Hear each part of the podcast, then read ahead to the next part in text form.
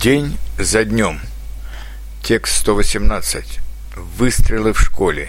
7 февраля 2014 года. Несколько дней назад в одной из московских школ произошла трагедия. Ученик 10 класса ворвался в школу с двумя охотничьими ружьями, убил учителя географии, а также одного из полицейских, которые прибыли, чтобы его арестовать. Говорят, что этот 15-летний подросток учился хорошо, и только с географией у него были иногда проблемы, и он задумал решить эти проблемы кардинально, просто убив учителя. Это был молодой учитель, которому исполнилось только 29 лет, у которого осталась вдова жена и маленький ребенок. О них, конечно, подросток не думал, потому что он решал свои проблемы, а не проблемы учителя.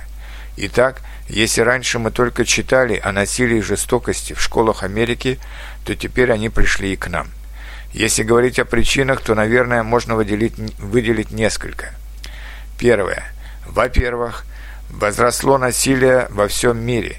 Террористические акты в различных странах – гражданские войны в некоторых арабских государствах, противостояние в Киеве, переходящее иногда в побоище, неожиданные всплески агрессии вроде звериной ненависти ко всем у норвежского Брейвика.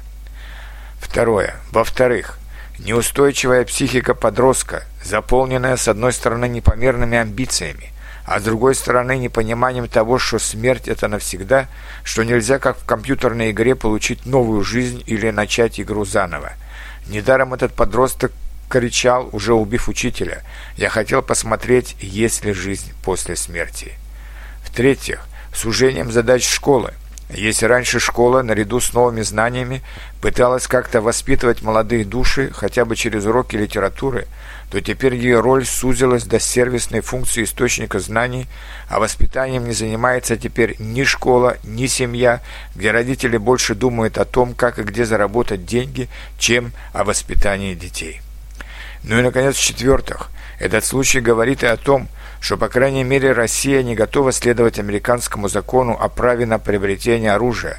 Даже сейчас, когда разрешено иметь только охотничье оружие, очень часты случаи, когда это охотничье оружие хранится дома без надлежащего контроля и стреляет не только по диким животным.